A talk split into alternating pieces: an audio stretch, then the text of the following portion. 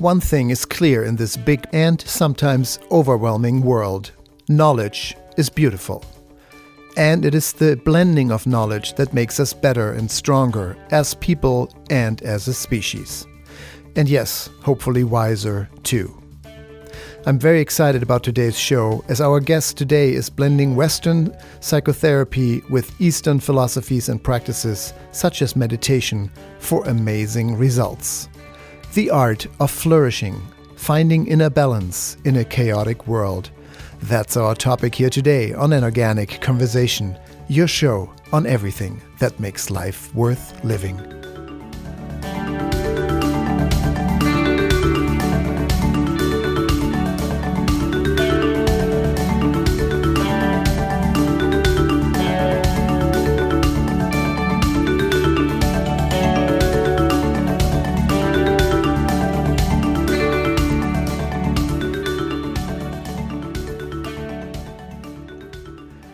I'm Helge Hellberg. We're speaking with an expert today about how to work with the mind and our thoughts in the most holistic way possible by marrying the best practices in regard to psychotherapy, psychology, and our minds from around the world. He has written numerous books on the topic, and we will be discussing his newest book, The Art of Flourishing: A Guide to Mindfulness, Love, and Self-Care in a Chaotic World, today here on the show. And that is our topic, how to stay calm and sane and maybe even happy this year. All that and more coming up in just a minute here today on An Organic Conversation. I'm your host, Helge Hellberg, and this show is made possible by Frei Vineyards, America's first organic winery, family-owned and operated. Dedicated to the highest levels of organic and biodynamic farming, Frei never adds synthetic sulfites or other preservatives to their wines. Award-winning wines at frei wine dot com. That's F R E Y W I N E dot com. And thank you also to Earl's Organic Produce, a national distributor of organic fruits and vegetables that has been sourcing solely organic produce for over twenty years. From grocery store to company cafeteria to caterers and personal chefs, anyone can buy from Earl's Organic. Certified organic produce at earls organic dot com.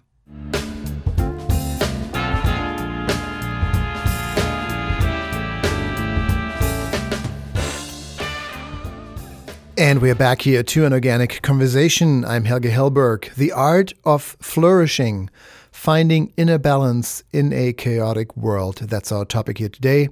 And on the phone now, joining me from Westchester, New York, is Doctor Jeffrey Rubin, the author of The Art of Flourishing, A Guide to Mindfulness, Love, and Self-Care in a Chaotic World, among many other titles. Doctor Rubin, do we have you on the line? We do. Thanks for having me. Such a pleasure. I have dabbled within the world of Eastern philosophies and meditation myself, and I'm very excited to have you on the show. And you really have dedicated your career and your life to this topic of blending Western psychotherapy and Eastern modalities for the, the most effective outcome. And um, thanks for making time today. It's wonderful to have you. Let's start with giving our listeners a, a background on your work. When did you start in the blending, or when did, when did your interest in psychotherapy really begin, and how did you bring in the Eastern philosophies as well? I think we have to go to my teenage years. When I was a very uh, dedicated athlete, I played basketball, and I was, as I joke, typically Western conditioned male, where winning was everything. And I was in a game my senior year, and we scored a basket, or I scored a basket with ten seconds to go, and we were up by one, and my teammates were elated. And then the other team scored a basket with five seconds to go, and my team was deflated. And a, a strange calm descended upon me, and I walked over to the, my coach, who was um, also my English teacher, and I put my hand on his shoulder, and I said, just tell them not to panic and to get me the ball. So one of my teammates rolled the ball in, and th- those out there who play basketball, the clock doesn't start counting down until your hands touch the ball. So he rolled it to me from the end line to midcourt, and then I turned and began dribbling up the court. and a strange thing happened, which was I entered a kind of other realm, it felt like. I was not aware of the squishing of sneakers on the hardwood. I wasn't aware of the cheers of the cheerleaders. I was not aware of um, victory. I was not fearful of defeat. I just entered this kind of quiet realm that felt almost timeless, where there was just the movement up the court. And I, I took a shot just as the clock, the buzzer sounded, and it happened to go in, and we, we won by one point. And in the locker room afterwards, I was not as ecstatic as I would have expected. In fact, I was perplexed. What realm had I touched into? What doorway had opened up? Mm. And I so I sort of stalled in the locker room while everyone was showering. I took an extra long amount of time, and everyone out everyone went out to the bus afterwards to take us home, because it was an away game, you know, about an hour from where we lived. And I was just contemplating what had happened and how could I enter that realm again? What was that realm? How could I enter it, and how could I repeat it? So then uh, I just sort of filed those questions away, and I, I went to Princeton University, and I was a student in the humanities, and I took art history and philosophy and English literature and uh, you know, Renaissance history and uh, all sorts of stuff all over the map. Right. And I read widely. I read about eight to twelve hours a day, and uh, I just tried to figure out, tried to get the sort of best education I could get in the United States as to what happened. And the questions were not answered. And then senior year, I had a friend who I think now is a translator of Tibetan texts, and he started exposing me to the sort of new currents that were in the air a little bit with yoga. This stuff was very different place than it is now in the culture. Buddhism, yoga, yes. It was not in the prominent place that it is now. And so I started sort of reading and exploring, and this was the year after college, after Princeton. And when I, I read widely and wildly in uh, various religious and mystical and spiritual traditions, Christian mysticism and Jewish mysticism and Buddhism and Taoism, I would, you know, work by day and read by night. And what I began to feel, this took me a few, each of the stages I'm going to describe took several months. So I began to feel there was a common core to what these wisdom traditions were talking about, and it had something to do with opening the heart and living a life of fundamentally greater uh, compassion and empathy and connection and service to others.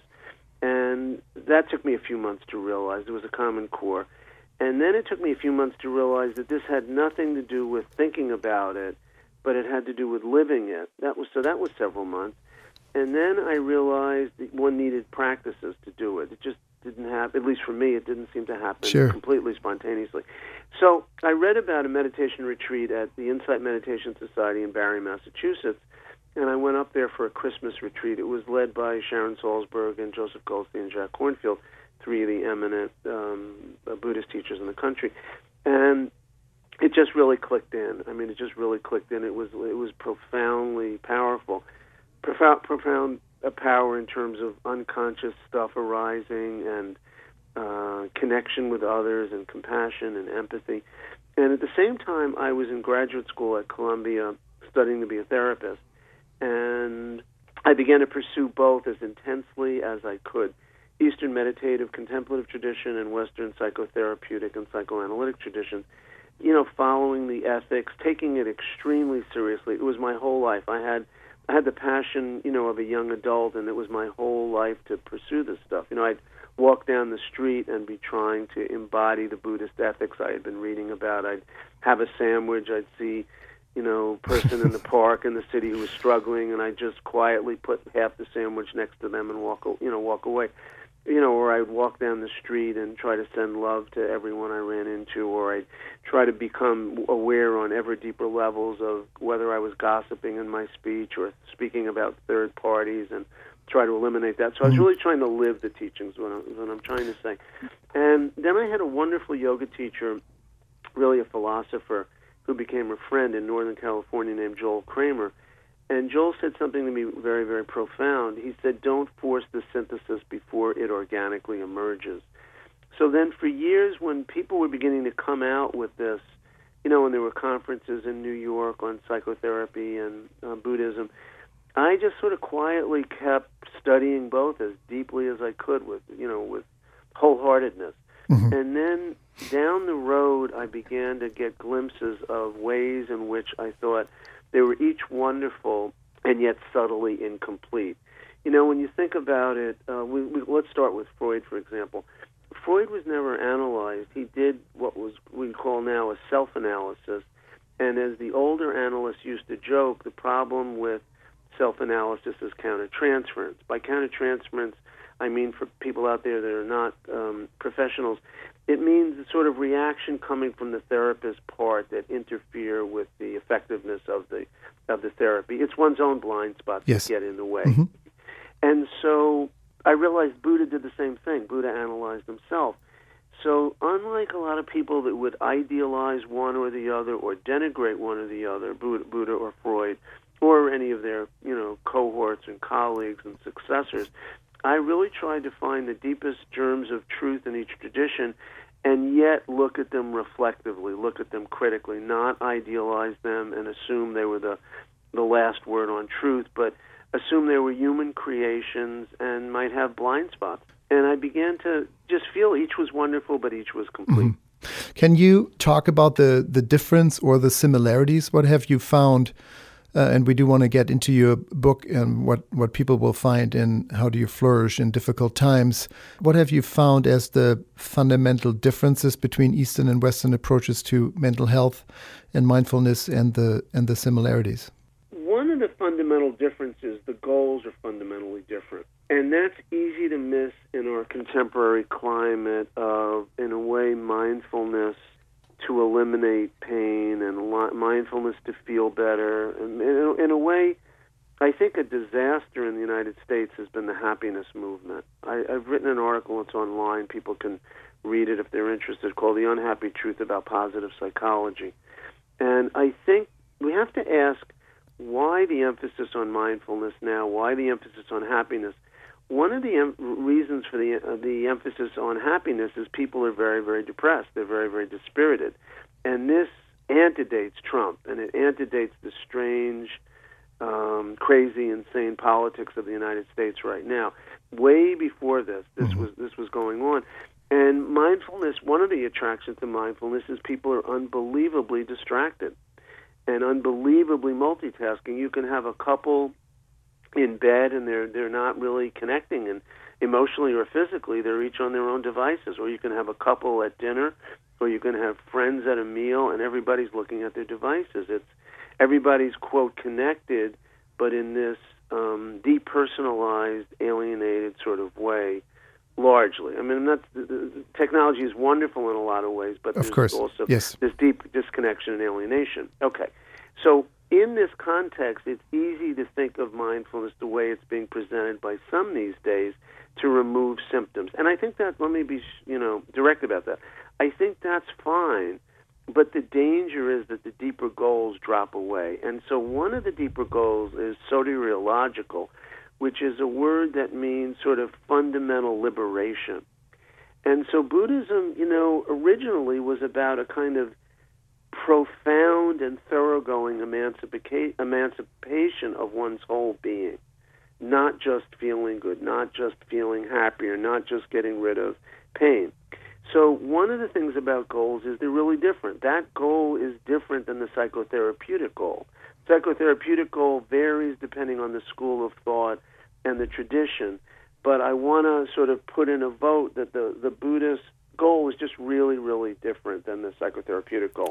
I, in fact, mm-hmm. I'm sorry, let me yeah, just no, no. finish yeah, this please. In fact, as Jack Engler wrote years ago, who's one of the more interesting people that writes about both these traditions, Jack Engler, the therapeutic goal of a sort of cohesive self with person feeling greater self-esteem, Jack argued years ago that that's an arrested state of development according to the Buddhist model. Now, and right now I'm not you know, gonna that this is an individual choice. People have to see what they think about it. But the goals are fundamentally different. One is to build up a a uh, an identity of uh, continuity over time, pride in oneself, and in the other tradition, it's seeing through the illusoriness of some of that, the uh, the fact that we don't exist in the way we think we exist, according to the Buddhist tradition. Yeah, and that's exactly what came up for me. Um, in, in a simple way put, is it fair to say that the Western model still sees us as, you know, mind, body connected? If we have pain, we suffer. It's our body. The Buddhist way, though, says we have a body. There's a capital S self, a larger self that is observing the body that was given to us, that is observing the mind. We are not our thoughts. We're not our body. There's another entity, and there's space between the two. So even in suffering, you could observe the suffering, and actually you, capital S self, stays calm within that. Is that a fair way to describe that, or am I missing the point? No, you can describe it that way. I'm hesitating because within some, in some of that sounds a little more Hindu. Within the Buddhist tradition, there wouldn't be a capital S self so much. Uh, here's a story that illustrates it. Joseph Goldstein and Sharon Salzberg were with one of their great teachers, a woman named Dipa Ma from India, years ago, and they went to an automated bank machine, and the building looked sort of small and narrow that they went in, the bank, and they processed their transactions. And Dipa Ma, if, if memory serves, was uh, concerned and pensive afterwards.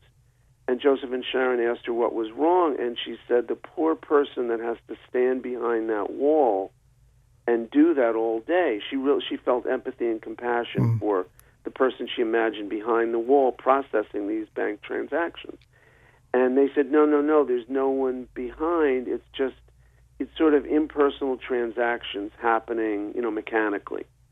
And she said, ah, like, that's like the Buddhist view of self. So in other words, it's it's more that these processes like perception and memory are happening, but according to the Buddhist tradition, but there's no owner of it. There's no one person behind it all.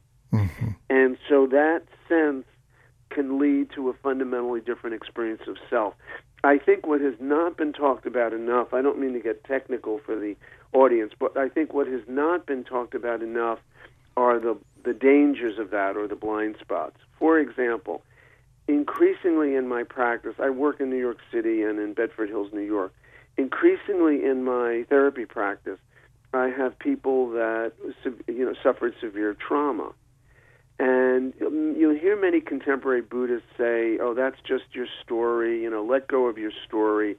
I'll have clients in therapy and they'll talk about friends or colleagues or even Buddhist teachers who'll say to them when they report pain that they've, you know, emotional pain, that's just your story, just let go of the story. The problem is one has to really acknowledge the story and go into the story, I think, to get liberated uh-huh. from the story. Yes. And so that would be one example of a, a Buddhist potential blind spot. That there's a, my teachers used to say that the therapy focused on content and Buddhism focuses on process, the process of how the mind works, not so much the specific content. Frankly, I think we need both. I think if you only focus on content, you lose a sense of the process. And if you only focus on process, you maybe uh, marginalize and disrespect content. And I think a more holistic model would honor both. And we want to talk about that right after the break. I'm speaking with Doctor Jeffrey Rubin, uh, one of the most outspoken people on the topic of mindfulness, love, and self-care in a chaotic world. That is also the subtitle of his new book, The Art of Flourishing. He is joining us today from Westchester, New York. Um, Doctor Rubin, stay on the line. We're going to uh, take a quick break, and we're right back with more. And we want to talk about your book, what people will find, and talk about the fantasy of control for the possibility of compassion, that exchange. Um, we'll be right back. This is An Organic Conversation, and I'm Helge Hellberg. This show is brought to you by Equal Exchange, a worker-owned cooperative that ensures your food is environmentally sound and socially just.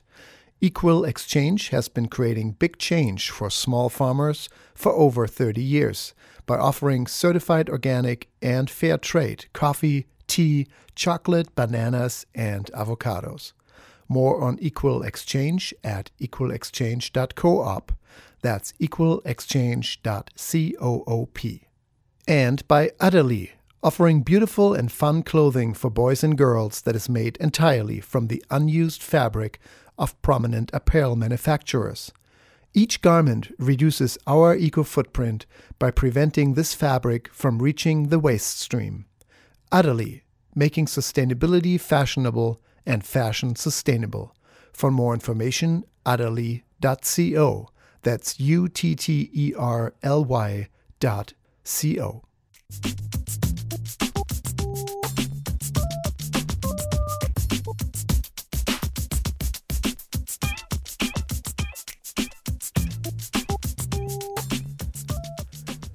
And we are back here to an organic conversation. I'm Helge Hellberg, The Art of Flourishing, Finding Inner Balance in a Chaotic World. That's our topic here today. And with us is Doctor Jeffrey Rubin, the author of The Art of Flourishing, A Guide to Mindfulness, Love and Self-Care in a Chaotic World, who's joining us today from Westchester, New York. Doctor Rubin, before the break, we started to talk about your book, The Art of Flourishing. You have many books out there in this regard: Meditative Psychotherapy, The Marriage of East and West, and Practicing Meditative Psychotherapy, Pathways to Self-Transformation, all available on Kindle. Um, your new book, The Art of Flourishing, what will people find? And I know one of the reviewers has said you are an expert, or you're suggesting exchanging the fantasy of control for the possibility of compassion. Can you walk us through your book and, and work that answer um, in as well? Sure. As I began to critique this prevalent American goal of happiness, what I realized was we do need a vision of the good life. And my alternative is flourishing instead of happiness. The problem with happiness is that it's it's fickle. It's about how I feel this moment. It's ever-changing. It's very elusive. There's a best-selling American author who I think said she was unhappy because she wasn't happier. That's exactly the kind of trap one falls into. I think happiness exists, and I appreciate it as much as the next person, but I think the search for it uh, narrows one's perspective, makes them more self-involved, and makes them suffer more. Uh-huh. So my alternative to flour- is flourishing. And flourishing isn't so much about how I feel, which I don't feel the world needs right now. Flourishing is more about how we live. So, for example, I could be caring for a, a sick relative, and it doesn't feel very good, but I'm flourishing because I'm doing the right thing. I'm helping them. They're much older. You know, I'm doing the best I can. I could dive into a body of water to save a neighbor's dog. It doesn't feel very good. I'm not happy, but to me, um, it's flourishing. Sounds like so, love to me, honestly. So flourishing is more about how we live r- rather than how we feel. And to me, there there's several key elements. Um, one element is is living well, living sort of rightly, and that has to do with taking care of oneself, and that has various dimensions from appreciating beauty in the world, Uh, cultivating harmony between mind and body, uh, handling our emotions wisely, following our passions, discovering our purpose, uh, embodying our values, um, living an ethical life, and then being authentic, and then drawing on that base to have better relationships with other people, with coworkers, with those we love, with friends, intimate relationships, whatever is appropriate in one's life, wherever one finds oneself in, in one's life. And so the way I thought about the way the way the book is organized is I realized that um, self-care is the foundation of intimacy, and intimacy is the fruition and final stage of self-care. So the end of self-care isn't, you know, my meditation time or my body fat or my this or that.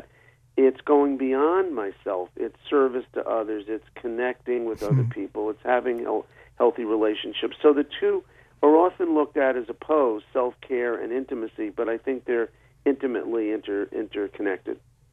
Beautiful. Well, there's this saying, intimacy means into me you see.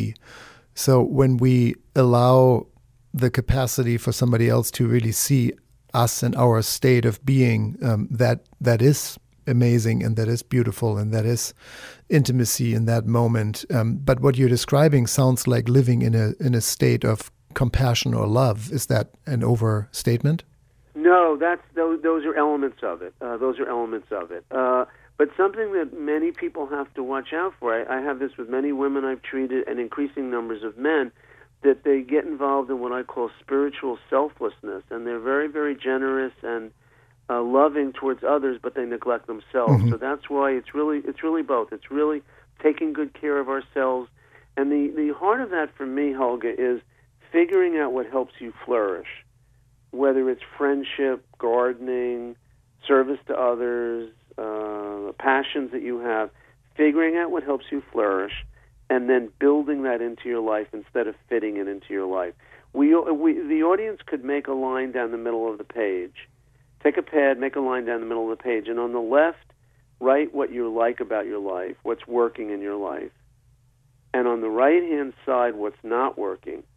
And inevitably the difference is the stuff on the left-hand side that's working is built into your life. You always meet the friend, you know, once a week. You always connect in with your partner, you know, a certain amount of times during the week.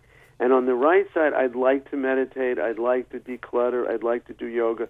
I'll try to, but it's not built in. When it's built in, it's unquestioned. It's It's an unquestioned part of the fabric of your life, like toiletries in the morning. Mm-hmm.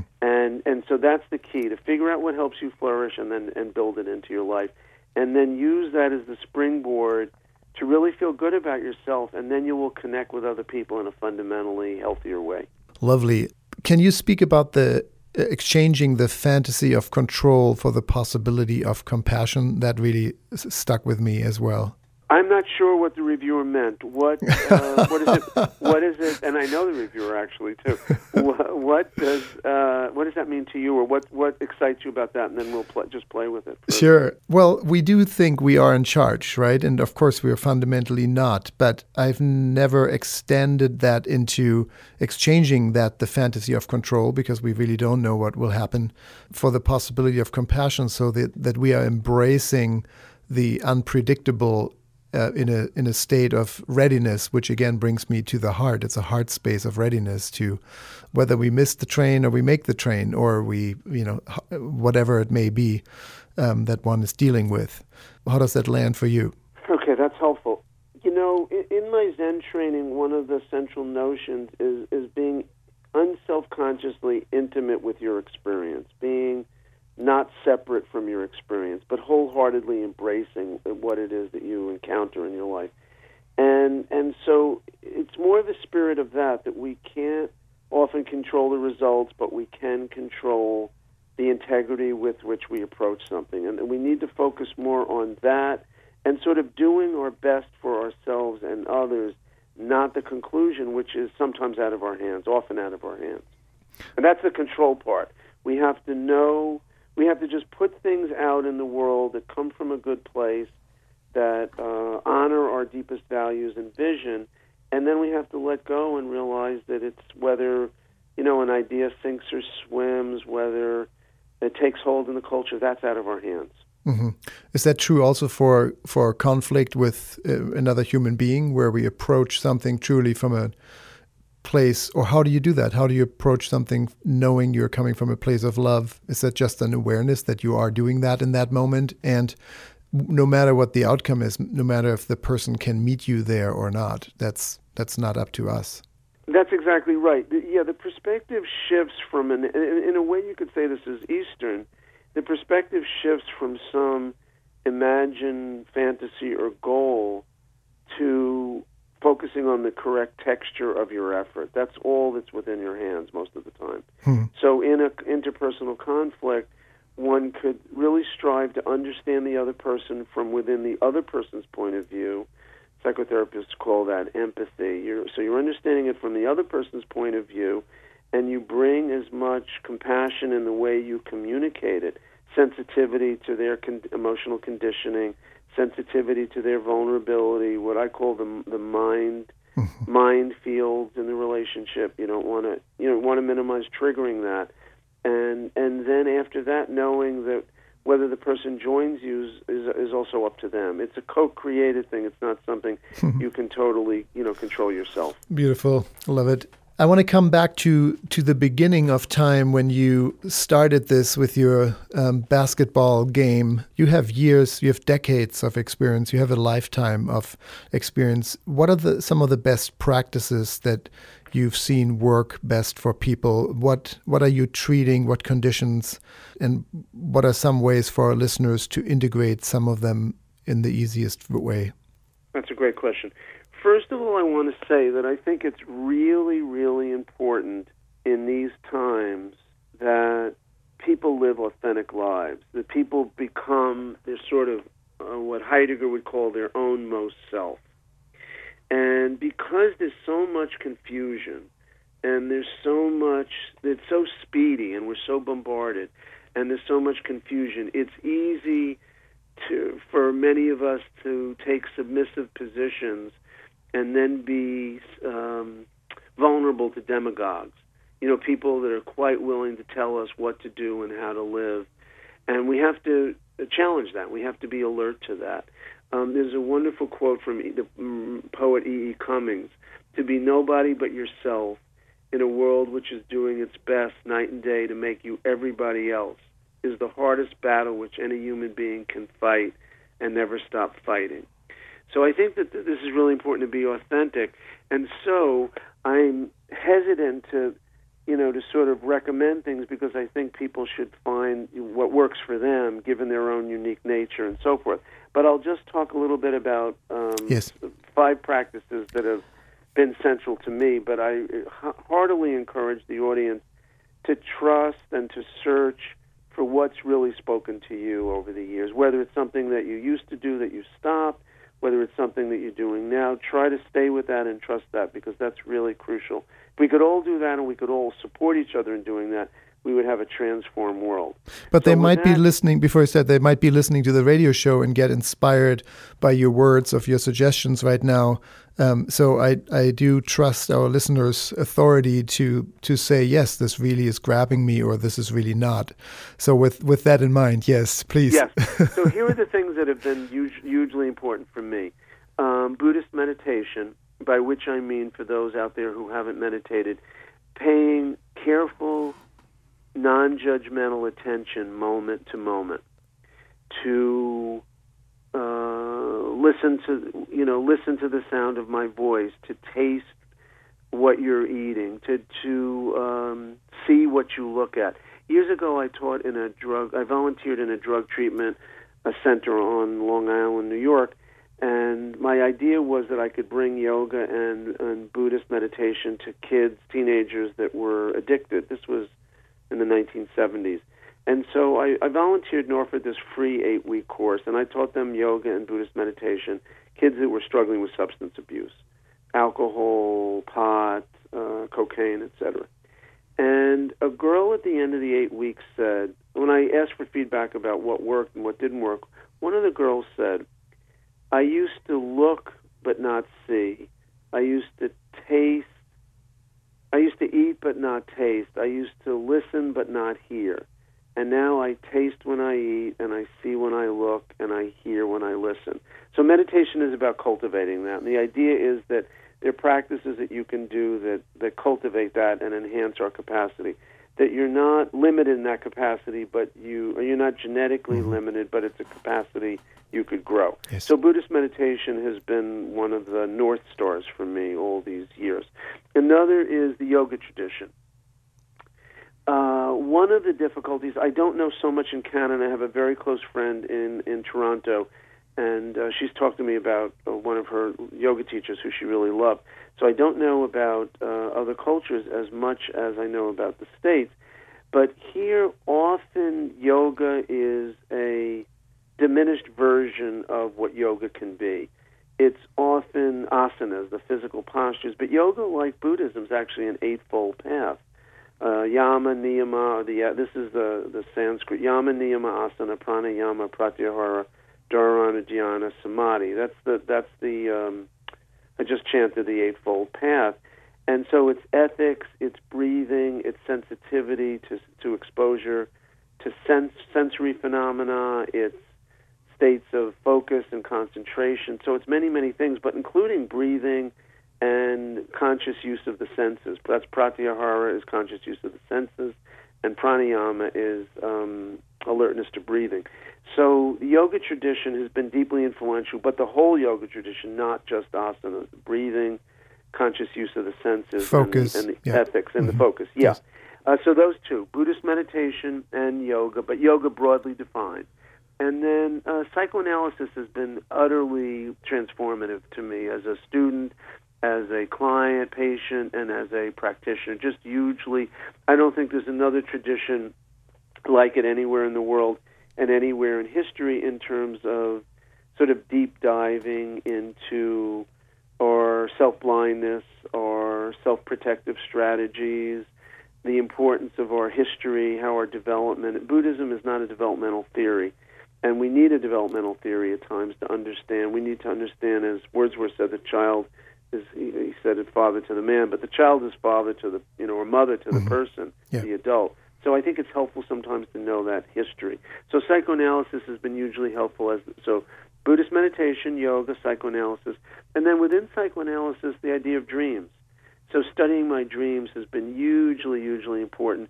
And one interesting theorist, those out there um, who are not in therapy or don't want to be in therapy, there's a man named Monty Ullman, U L L M A N, I studied with some years ago before he died and then learned his method. And he has books in which dream appreciation, I think, is one of them.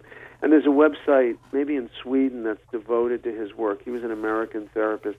And he tried to create groups that lay people could operate where they would share dreams and work on dreams together. And if you've ever been in one, they're quite wonderful, and they qu- create quite an amazing environment of safety and trust and deep, deep, deep connection. I was once in one of these groups with two colleagues that I knew for decades, but we'd never been in this group together, and the stuff that was revealed in the group was stuff we didn't know about, about each other, and we got the friendship really deepened from, from being in that group. So beautiful. Um, Buddhist meditation, yoga, psychoanalysis, dream work, and then finally, my current passion, and I'm completing a book right now about my own journey a little bit more, and my, my folks both died last uh, fall.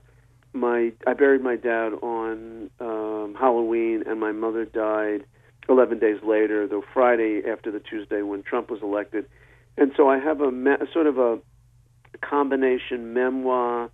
It's a memoir that looks outward rather than inward. It looks inward in order to look outward on the world and the parallel processes of insanity that went on in my family and that I see in America and the gaslighting. And, and I try to use my own life to illuminate how people could cope, uh, stay sane in an insane world now. And in there, in that book, there's a chapter in the last section, What Gets Me Through the Night, um, about a Russian system of self-healing, self-exploration, self-healing that has a lot of breathing and so forth. It's very, very radical and transformative. It's called Sistema, which means in Russian the system, and it also means self-knowledge. And I've been studying it now about three years, and I'm finding it utterly profound. And I'm finding it working on stuff that was not touched by Buddhism or yoga or anything. Hmm. So it's quite wonderful. So if and there's a great center in Toronto, and uh, one of the key practitioners in the world is in Toronto, Vladimir Vasilyov. So I would recommend that to anyone who felt like trying it. There's a lot of, a lot of awareness. Uh, it's taught in the spirit of the highest part of the teachings. In other words, the very way it's taught mirrors the philosophy. It's a very, very interesting system that I found um, endlessly interesting and transformative. Wow, beautiful. Thank you. Our deepest condolences to your loss, of course. And, oh, thank you, thank you. And it has birthed a, a new book that is coming up among the books that you already have, Meditative Psychotherapy, The Marriage of East and West, and Practicing Meditative Psychotherapy, Pathways to Self-Transformation. And your new book, The Art of Flourishing, A Guide to Mindfulness, Love and Self-Care in a Chaotic World. And that's Doctor Jeffrey Rubin, who joined us today from Westchester, New York. Um, Doctor Rubin, thank you so much for being a pioneer, really, in this work and, and creating so much value and insight and opportunity for all of us listening to you. A total pleasure to have you.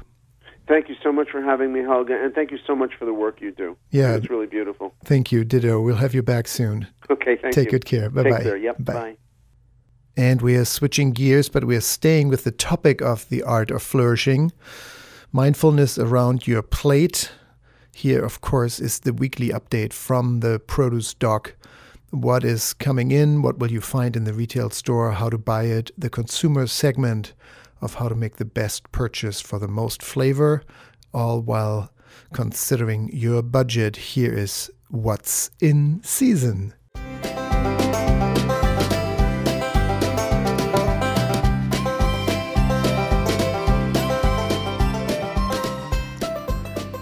And as every week, we are speaking with the experts at Earl's Organic Produce in San Francisco, the premier wholesale distributor of only organic fruits and vegetables. And it's not Earl today, it's Ethan, Ethan Abendroth. Ethan, do we have you on the line? Oh, yes, sir. How you doing, Helga? I'm, I'm super great. Very fun to have you. How are you?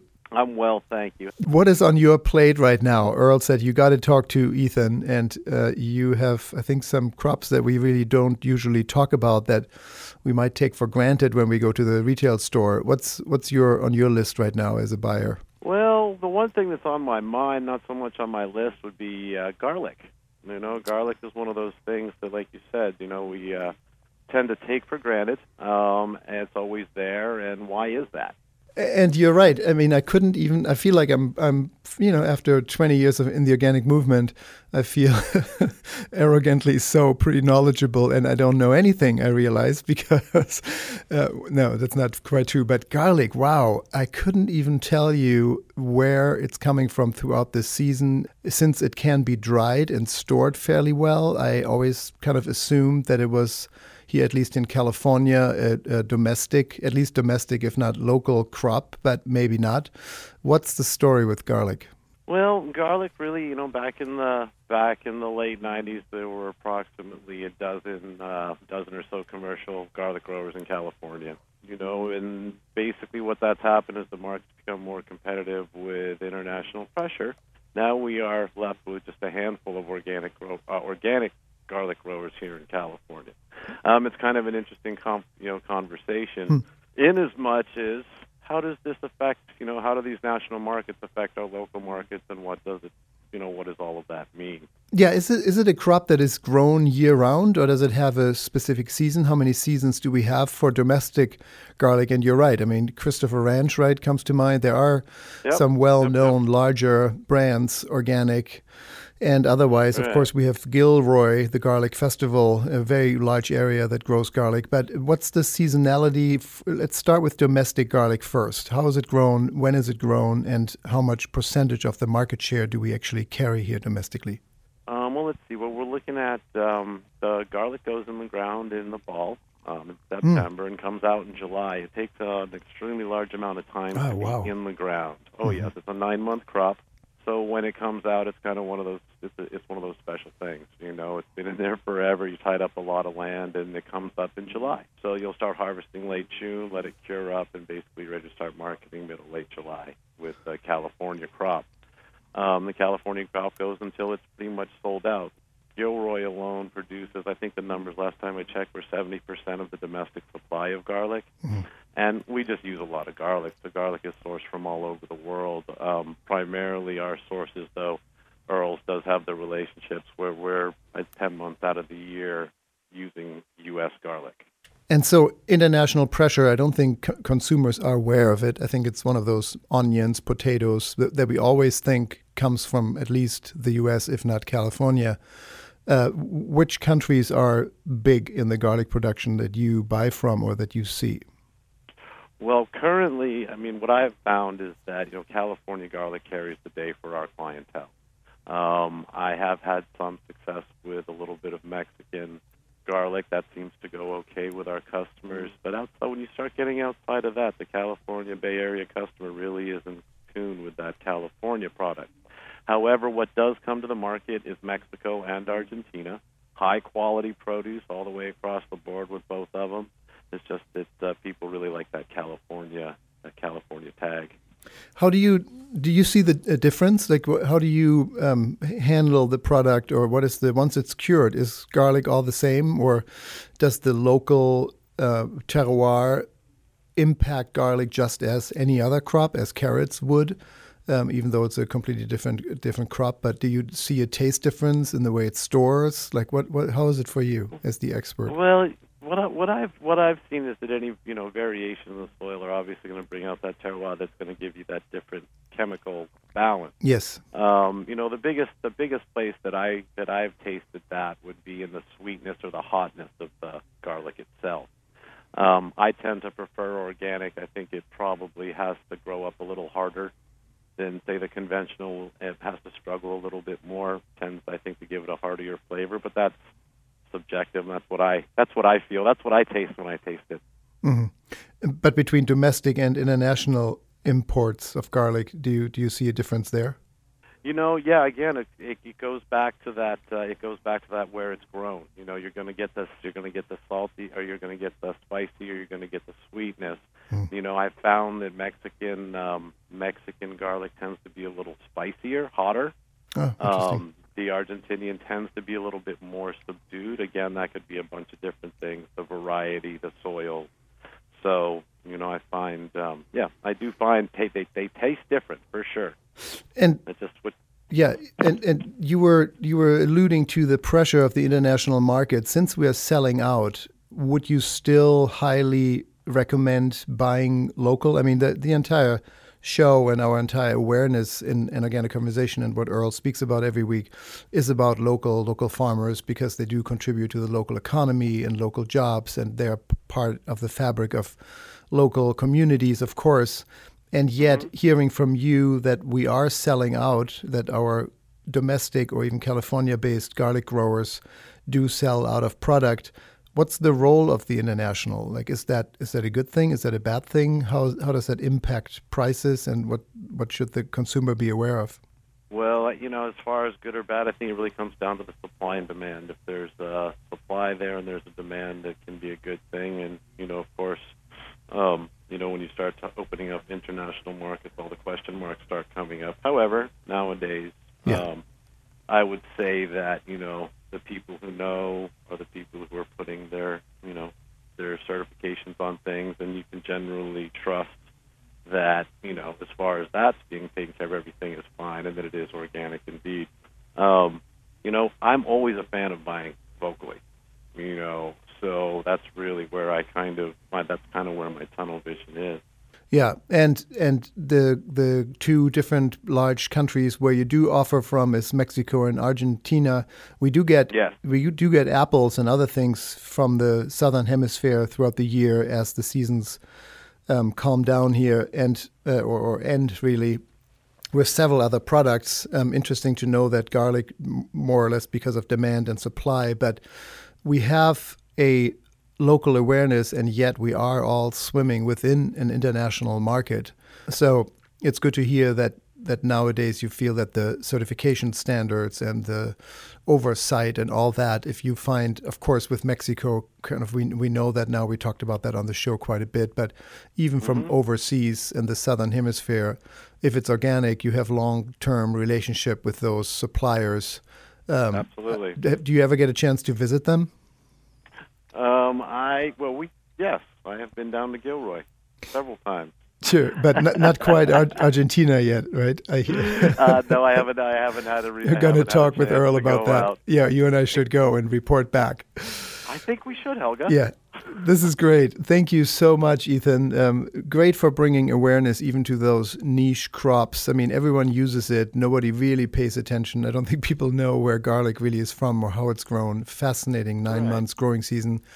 Um, and yes, buy local and, of course, organic whenever you can. And there might be a supply from further away from Mexico or Argentina that you might find, but it's because our domestic local folks are selling out basically every year throughout. Good to know. Thank you so much for being part of the show. Again, that's Ethan Abendroth, one of the expert buyers at Earl's Organic. And um, enjoy your day, Ethan. We'll have you back very soon. Well, thank you very much, Helge. It's my pleasure. Thanks. Take care. Bye-bye.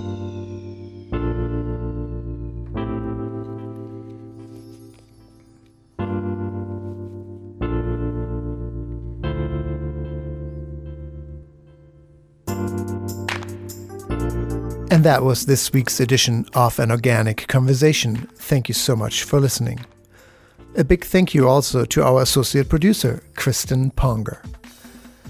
An Organic Conversation is made possible through listeners like you and the fantastic support of our underwriters. Equal Exchange, a worker-owned cooperative that ensures your food is environmentally sound and socially just.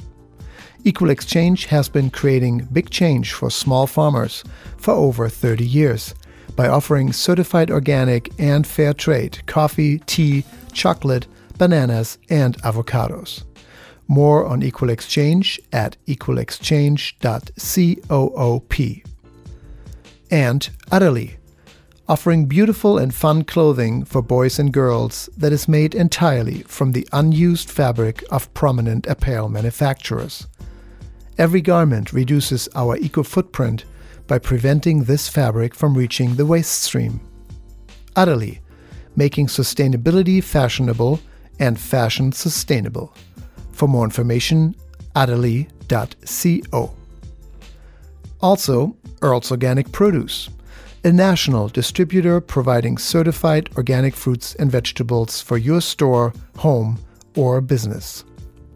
Are you a chef, have a catering business, or planning a party, or simply just love organic produce? Anyone can buy directly from Earl's Organic at wholesale prices. The website is earls organic dot com.